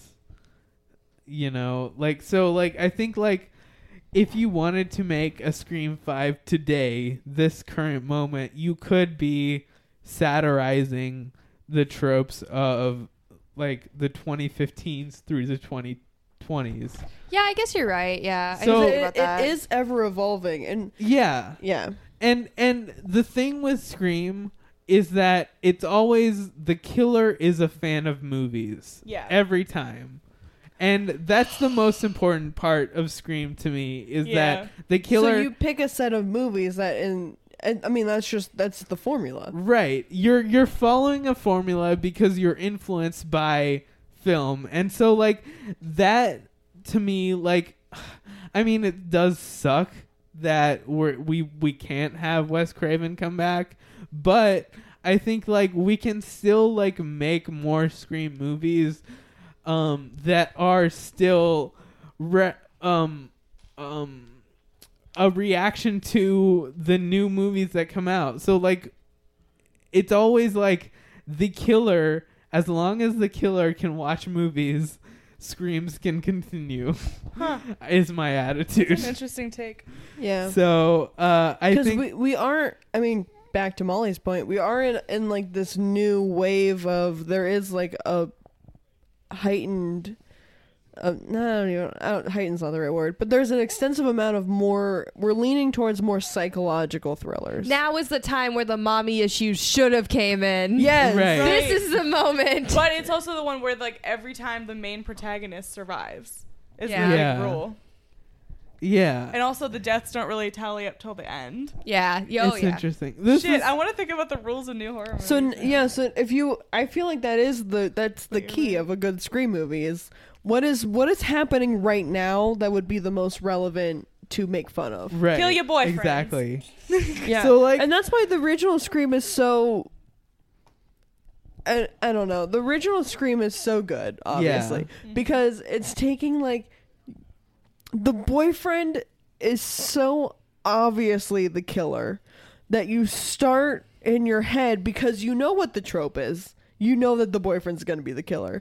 But because you know that you're like, "Oh, they're probably subverting this. I bet it's not the killer." And then Right. you keep going back and forth and they exonerate him pretty pretty close into the right. movie. he And wasn't uh he couldn't have made that He couldn't have made it because he was in the police. poli- yeah. Yeah. he was in the police station. Blah blah blah. yeah So like they play with like what what the audience is thinking. They're like hyper aware of that, right and I I that you need that in a in in a scream. yeah I don't know where I was going with that point, but whatever. right I'm also still invested in what the cat's doing. He's got work to do. He got he um, got the rug out, He pulls the rug from under the t- under the. Uh, but he's uh, looking for his foil ball, and he has not gotten. He's not gonna get it, but he's gonna pull the rest of the rug out. there he goes. Okay, cut that. should Yeah, we go that's not- into I think it's Ooh, segment time, baby. We've been rec- segments? we've been talking for a minute. Yeah we've been talking for a while I'm sorry. I feel like this is common whenever I'm on. oh no, it's it's common whenever we record a podcast. Uh, We but just go on tangents. so what's our segments? The first one. Uh, so what would you do? Molly? What would, would you, you do, if it were you in this movie? Sorry, I got caught up looking at Florence Pugh's Instagram. That's fair. Um, I was I- caught up looking at Zach Braff's. I'm just kidding. I have No, uh, I'm just yikes. kidding. I May have- it be known that my phone is not in my hand. I have comments for what would you do? what would you do, Samantha? I would. Okay, so I'm the Culkin. You. had to get that one in. I don't know. That's a Culkin. That is That's a Culkin. You know a Culkin when you see one. Oh my god. yeah. I'm Kirby, so makes sense. Um, I said this while we were watching the movie and stuff. I Kirby is like literally like who if I wasn't exactly her in high school, which I don't think I was, but like I wanted to be her. Her. Like that Okay. is exactly like who I was like st- the aura I was like striving to have. Yeah. And like oh my god, her interest in Charlie very on point. very on point for me. So, yeah, like and like also the obsession with horror movies, obviously I developed into that. Um specifically I was obsessed with Scream when this came out. Um so yeah, I def- definitely Kirby. And I want that haircut so bad. I have big Kirby chaos, but I'm not cool enough to be Kirby. I'm So, definitely not. I know that about myself. man, oh, I don't, I don't know. you don't know. Maybe you know what? I would have said if you asked me this a while ago, I would say maybe the insensitive streamer. Yeah. That's I feel like me at my worst is I'm that guy, like posting too much online and I'm not the most empathetic person. But I also don't know if that's accurate because sometimes a lot of the time I think I do have empathy. Yeah. so I don't know. Can I think about it for a minute? Yeah, Yeah. definitely. I said while we were watching it that I was definitely the streamer, but just just in that one scene, mainly when he was like clearly like the third wheel in the situation, I always find myself to be a third wheel. so that in that sense I was very relatable to that character. um but in general, I feel like I related more to to Randy in the original than I do to any of these characters. Oh yeah. but right. And now that I'm thinking about it more, I think I, I think I relate a lot to Olivia. Just Olivia, because Okay. she doesn't have a whole lot of character to her, but I, especially when I like don't like a friend's boyfriend, I'm very open about that. Yeah. I'm very honest. and I feel like that is a character trait that Olivia portrays very like her that's her like most defined character trait is like does not like boyfriend right. of her friend. And uh if that's if if that's a character trait for me, it's very consistent. So I will not hide my feelings. You know what? Fuck it. I'm the Culkin. oh, Especially in I'm high so school. proud of we you. got two Culkins I was in here. addicted to cinema and I also really, really was into this girl. right. But she was straight and I am not. but going along with the trope rules, I guess I'd survive. Yeah. Just based on their stupid rules, you know? Yeah. If you're Um, gay, you survive, I guess. Hell yeah. But the but the but the streamer guy says that he's gay and he He's still not. dies. Oh, is he lying? yeah. I don't think. He was Yeah. lying. lying. Yeah, He that was was like a lying. last ditch effort thing. Yeah. Um. I I definitely would be a combination between the Culkin and the streamer guy, Yeah. Yeah. especially in that. high school. I think like now. I don't know. Yeah, I guess I'm still like a combination of the Kier and the Culkin, and the Culkin. the Culkin and the streamer guy. You know. Culkin and the streamer. Yeah. That's a good name That's for a great. band. Oh yeah, that, I was just about to say. But Kirby and Culkin. yeah, Oof. I'm definitely the nerd archetype. Mhm, yeah. So yeah. I relate to that. I want to be Kirby so bad. Maybe I one wish day I will was be. I'm I'm not. I know who I am. Actually, I'm I not don't- the Kirby. I don't know if I want to be Kirby. I just wish that like in high school, you know, Kirby would have been my date to the prom. Yeah. She's got that like sick like and I was saying this earlier, she's got that like androgyny thing going on. right. You love to see it. Yeah. I love her so much. A whole blazer Yeah. with like short hair. Dude, blazers blazer. were. S- I had a blazer, and I think it's partially because of this movie. Like, I I have pictures of me with a blazer that I wore just casually, and I are awesome. loved that blazer. right. All right. So moving um, on. So who's the award for this? It's a one? Jared. It's a is Jared. Jared. This is a Jared Padalecki Acting Award ex- for excellence in acting. It's a movie we give to movies that are good that also have good actors. Hayden. Hayden. Hayden Panettiere. I was gonna say. Hayden I, I think I'm gonna give it to Hayden Panettiere. Or that's a unanimous decision. Yeah, you know, uh, I feel bad because I like Emma Roberts. she. D- well, she does what Emma Roberts does. does. Yeah. Yeah. I feel bad because we haven't given Neve Campbell a single one in this entire series. She's the backbone of the franchise, and I think she acts the shit out of every single one of them. The only reason I was hesitant to give it because I think she gets the overall. So if we could count Scream as a franchise, for the Scream franchise, the acting award for excellence in acting in a Scream franchise, it's Neve Campbell. But for each individual movie, I, I, I don't have know. kind I of think I'd give it to Dewey. no. He makes choices. Yeah, it's weird because like all three of the main ones are very good. Dewey, Courteney Cox, and Neve Campbell. Not even David Arquette is just because That's how good he is as his character. Exactly. The Dewey character is so far removed from David Arquette. I don't even know what can't- else David Arquette is in. he was in this movie called um. It doesn't matter. He's in this new movie that just, Quinn just saw at Sundance. Yeah, I it saw It doesn't the matter. He's Um, because the Dewey character is so separate from him as a person that he just, it just the choices, right. the choices. Yeah, I think it works. Um, sorry, I just like aggressively attacked Molly with my foot. Um, what was I gonna say? Oh, but anyways, back to this movie specifically. Hayden Panettiere, Yeah. great, love her. Every second I get with her is phenomenal. Yeah.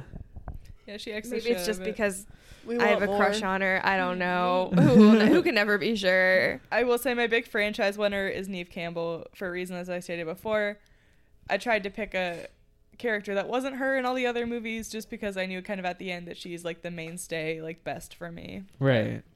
This movie I will say Hayden Panettiere is great. Uh, so uh, villain ranking? Yeah. Are we Ooh, doing already Well, have I've that only one seen ready. one in four, one so and four? All I right. think- yeah. I'll, I'll close my ears if you guys are. well, they're second. We can just say from season. We can just say Ghostface season. Yeah. blank. So Cool. Jill and Charlie are second to Bill and Stu on my list. That's what I'll say. They got second place. I Yeah. think that they're a fun little shock. Um, definitely, at least the Charlie twist really got me. I remember in theaters uh, the first time I watched it, and I think the motivation is the best motivation so far. That's not the original. Yeah. I agree. That's my second as well. I'm gonna put him second just because I wish that, uh, mostly because I like Matthew Lillard and I want Stu to be more of a More Stu. So I would want more Stu. So, uh, that's the only reason that I put them second. But I do like really like these two as killers, especially um Emma Roberts' character who's like trying to be the victim and the killer at the same time. Yeah. I think That's, that's just complex. that's a really like cool motivation to have. But yeah. So I'd put her at second. Anyway, yeah. I just still am so, so much more heartbroken at the Culkins reveal than Oh, Emma's yeah. reveal. For sure, yeah. They're both effective, but that one is just so It's much more. because we're all in love with Kirby. Mm-hmm. And it's exactly, so we don't want. Kirby to get hurt Yeah. Nobody wants Kirby to get hurt. yeah. emotionally or physically. we want to protect her at all costs. I mean, mine's. I mean, no one can beat Stu and Billy yeah. in the Scream franchise, they're For sure. and then this one's second. I don't. just I, don't know the other two, so. Now I just Right. want to watch Scream again. oh yeah. Oh, I. This is maybe not the best time to bring it up, but it's fine. But I watched a video that was like things that you probably didn't notice about the Scream franchise, and one of them was that um, Billy actually knew more horror movie trivia than Randy. oh really? Really? That was what was kind of like proposed like as a like hidden thing because he knows the trivia enough to like give the trivia to Drew Barrymore, which by the way, I was also obsessed with her Yeah. when I was growing up. Not in the same way, I just loved her. Yeah. But um and then because he quotes he he reinforces that by like quoting Anthony Perkins, obviously, in Psycho, and other things, and he he knows the tropes enough to kind of formulate his plan, but um, because we're kind of proposed the whole time that Randy is the most knowledgeable, but secretly Billy knows a lot about horror movies that he's just not outwardly talking Oh, about all the time. Yeah, I mean, obviously, but Yeah. so that was just like a fun thing that was like you could read it that way that he knows a lot more than Randy. He's just being more Right. quiet about it. Right. Yeah. That was I, I definitely see that. I, I don't know if I agree that he knows more than Randy, but I definitely do agree that he definitely is a fan. he's not he's not the jock character. He's definitely like more of a horror fan than a Yeah. traditional Yeah. jock um archetype would be. Um yeah. so yeah, I agree with that. uh so uh rating. What are we rating this movie out of? Out of Webcams? I was gonna say out of Kirby's. out of Kirby's. out of apps on your phone. yeah, voice changing apps. Yeah. Out of stabathons. Stab movies? Uh, I don't know. Webcams probably most. But like, Wait, can we do speci- specifically webcam eyeglasses or whatever he was webcam head, Creepy head, cousins. head ca- whatever the fuck that that contraption was. that he was Bluetooth using. the webcams that you Bluetooth- have just Bluetooth on your- webcam headsets. Can we do ghost face masks? Yeah, we haven't done that. We haven't done that. Yeah, we can. Just to cap off the series.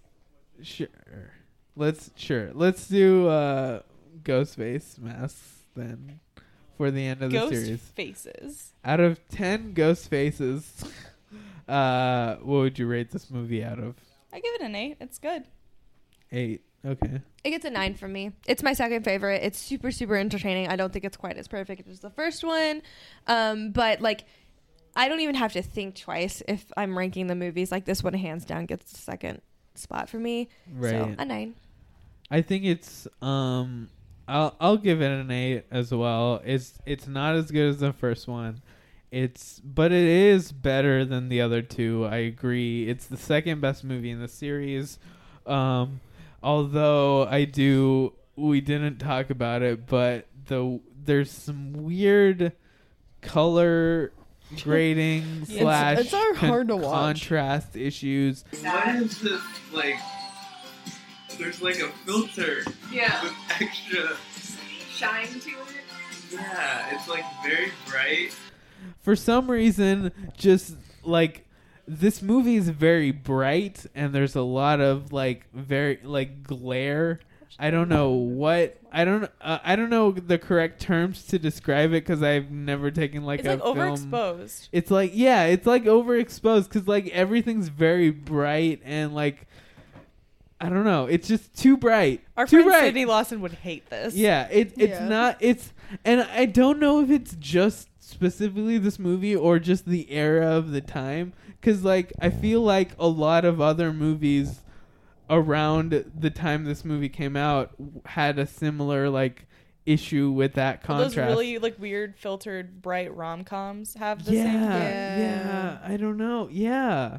It's it's weird, but like when you watch this movie, it definitely has a very different look to the other three even though the cinematographer is the same as um 2 and 3, which is um weird and that turns me off. But other than that, the plot is cool and it's definitely the second best of the series so i'll put it at an 8 out of 10 ghost faces yeah, I was gonna go eight out of ten as well. It's Yeah. really good.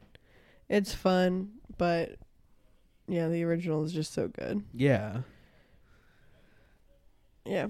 cool uh so recommendations based on this movie what would you recommend Obviously, all the screams.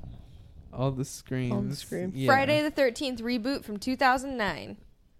yeah and i'd throw on halloween 2018 That's as I another still good haven't one seen that. I need to. It's it's good. it's good yeah that's a great recommendation for this. have you movie. seen the original halloween Yeah. yeah, uh, yeah, then You know I've taken tests and wrote essays on that one as well. right. I want to recommend another Adam Brody movie that I think about all the time is um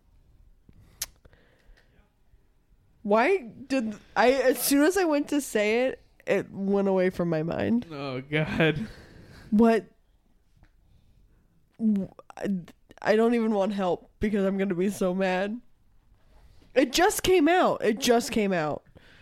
Oh, ready or not? Yes, thank you. Ready Ah, or not, ready or not. Yes, so good. It's Ready like my Not. favorite movie Yes, that's come out recently. ready or not. Maybe is all of 2019. It might be my favorite movie. Rocky Horror Picture Show Ooh. because it draws in that like cult classic kind of thing where people are very invested in the theater experience of that movie. And you recommended it for the first one, but also Cabin in the Woods is very same vibe. right. And uh Uh, I'd throw in Evil Dead the remake is kind of or I gue- yeah I guess it is a remake more than a reboot, but Evil Dead it's more of a gritty reboot. Um, yeah. Um. Also, uh, another Adam Brody movie, Jennifer's Body, just because Adam Brody's the connection, no other fucking reason. Right. Uh yeah. Um I don't know. I mean, if we're a remake talking about like. Great sequels, then 22 Jump Street, 22 Jump Street. completely unrelated. Absolutely. Cloudy with a chance of meatballs. oh my god, Cloud with a Chance of Meatballs 2 is better than the original. I could talk about Really? this for Really? hours. Yes. Whoa. I've I seen seen both, the but I don't know if I agree. The with that. original's awesome. Like I think it's a 10 out of 10 movie. I just think a Cloud with a Chance of Meatballs 2 is an 11 out of 10. Wow. I-. Like Why you do don't you even say know what you just unlocked. Like, I love Cloud with a Chance of Meatballs for, as a franchise No. so fucking much. I love the first one. Yes. Yeah, I, I like just the- don't believe that the second one I can saw be the better. second one and Have I was you like, seen that's it? fine. No, I haven't. It's written by my boys. It's so cute. It's written by your boys, but it's not written by the original writers, I know, which but are the better. second one's written by my boys. Harish, it's so cute. It's so so so so cute. I saw it in theaters. I saw both As of a, them a in high school theaters. student. That was that's what I was seeing in high school. I went to fucking Cloudy with a Chance of Meatballs 2 with my best oh, friend at the time. don't worry. I also saw Cars 2 in theaters Um, in high school. We've I'm been pretty there. sure I well, no, I know for sure I saw Cloudy with a Chance of Meatballs 2 as a peekaboo date where I didn't I was not aware that it was a date. Ooh. I love the little marshmallows just we don't like need to unpack that. We can, we can keep moving. oh to be an animated marshmallow and Cloudy with a Chance of Meatballs 2. Okay, but is there a part where a bunch of people turn around and are shocked by what's in, uh, in the sky, and then one of the dudes say, pulls off his beard? Isn't that the first As- one? Yeah, that's in the first Yeah, one. but there is a He part when turns around somebody and he says pulls off his beard, There and is a he's like, part "Whoa!" in the second one where somebody says there's a leak in the boat, and then they It's a turn leak. and there's a literal leak in the boat. Ah. if we're going down Shrimp this road pansies, path, the food puns, into the Spider. Verse. There are literal Spider-Verse is foodimals. Foodimals.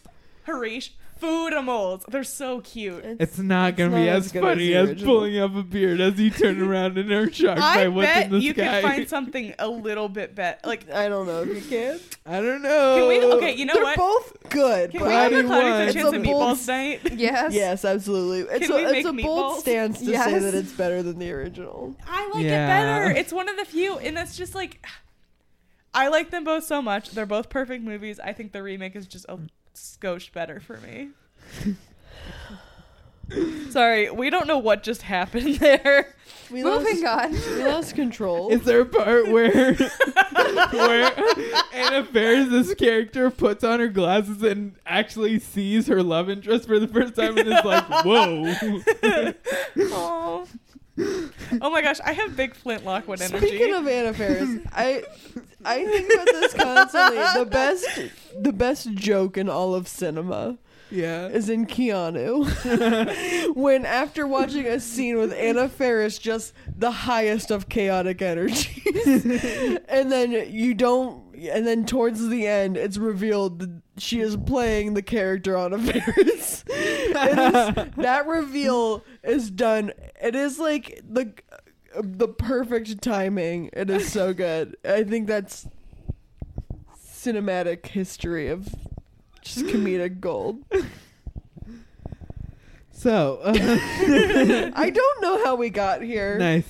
Somebody said cloud with a chance of meatballs, and We, I blacked we, out for we- like five minutes. We spinned out. So, uh, plugs. Uh, you can follow me at not a credit card and everything. You can follow me at Midsummer Queen on Twitter, on Letterboxd at mo11y h a i n e s, and on Instagram at Molly Francis Haynes. You can get me on Instagram and Twitter at Save Our Shaggy. That's a Scooby Doo reference, and Letterboxd at Samantha Dawn 13. I'm I'm on Twitter at Molla Turnup. M O L I Turn Up. Uh, I also host a podcast called One Star Movies, uh, or One Star Podcast. We are at One Star Movies on Twitter, Right. uh, where we just review uh, bad movies with one celebrity in them. We are very loose on the one celebrity rule. um, with uh, Quinn Wright, who's also been on this podcast. Right. And Friend of the Molly. pod. Friend of the pod. Molly has been on One Star. Molly's been on one star. We are still in the works of getting Harish and Sam on. I really don't know what the holdup has I mean, been. we all have been on to do the Black Christmas remake. Yeah, technically you were on, but we want to Yeah. We want to have have a separate episode with you guys. Me as the That's- character yeah. Molly Haynes talked about how much the character Molly Haynes hates Sucker Punch. We, we have had a request to do Suicide Squad, and I cannot do a Suicide Squad episode without Harish. So Uh, yes. so, um, yeah. Uh, you can follow the show at Tipsy Terror, tipsyterrorpod at gmail.com. If you want to email us, tipsyterror.com, tip, tipsyterror.rap, tipsyterror.wtf, tipsyterror.pub. Dot pube. And all of those websites just point to uh, all of our other places you can find us. And we also have a Patreon where for $1 a month you can vote in polls to decide one of our episodes per month. And for, uh, uh, well, you also get um, r- movie reviews that I'm doing of the past 50 years in horror, uh, which is a series. And then for $5 a month you get bonus episodes. Uh, we do one bonus episode per month, and uh, the our January bonus episode is going to be on the Scream TV series. Um, so that's cool. And um, uh, I think that's it. Our next episode is going to be about Saw, and then we're going to do our Patreon pick. Um, and for the Saw episode, we have very special guest Bradford Douglas. Right, but oh, fun! yeah, he's great. But uh, the the reason I wanted to bring up the fact that our next episode is Saw is because they talk about Saw at the very beginning of this Yeah. movie. It's interesting that they talk about Saw, and we just did Saw. We didn't even talk about those. yeah, and they bring up that uh well they I guess they're talking about Saw 4 or whatever, but they bring up that there's no character development, which the original Saw very good. Yes. Has good character development. So this movie was a lie. No, they were just talking about the other the Yeah. I know. Anyway, uh, other than that, uh, I don't know. Watch movies, and that's all. Okay, bye. Bye. Adam Brody hug me challenge.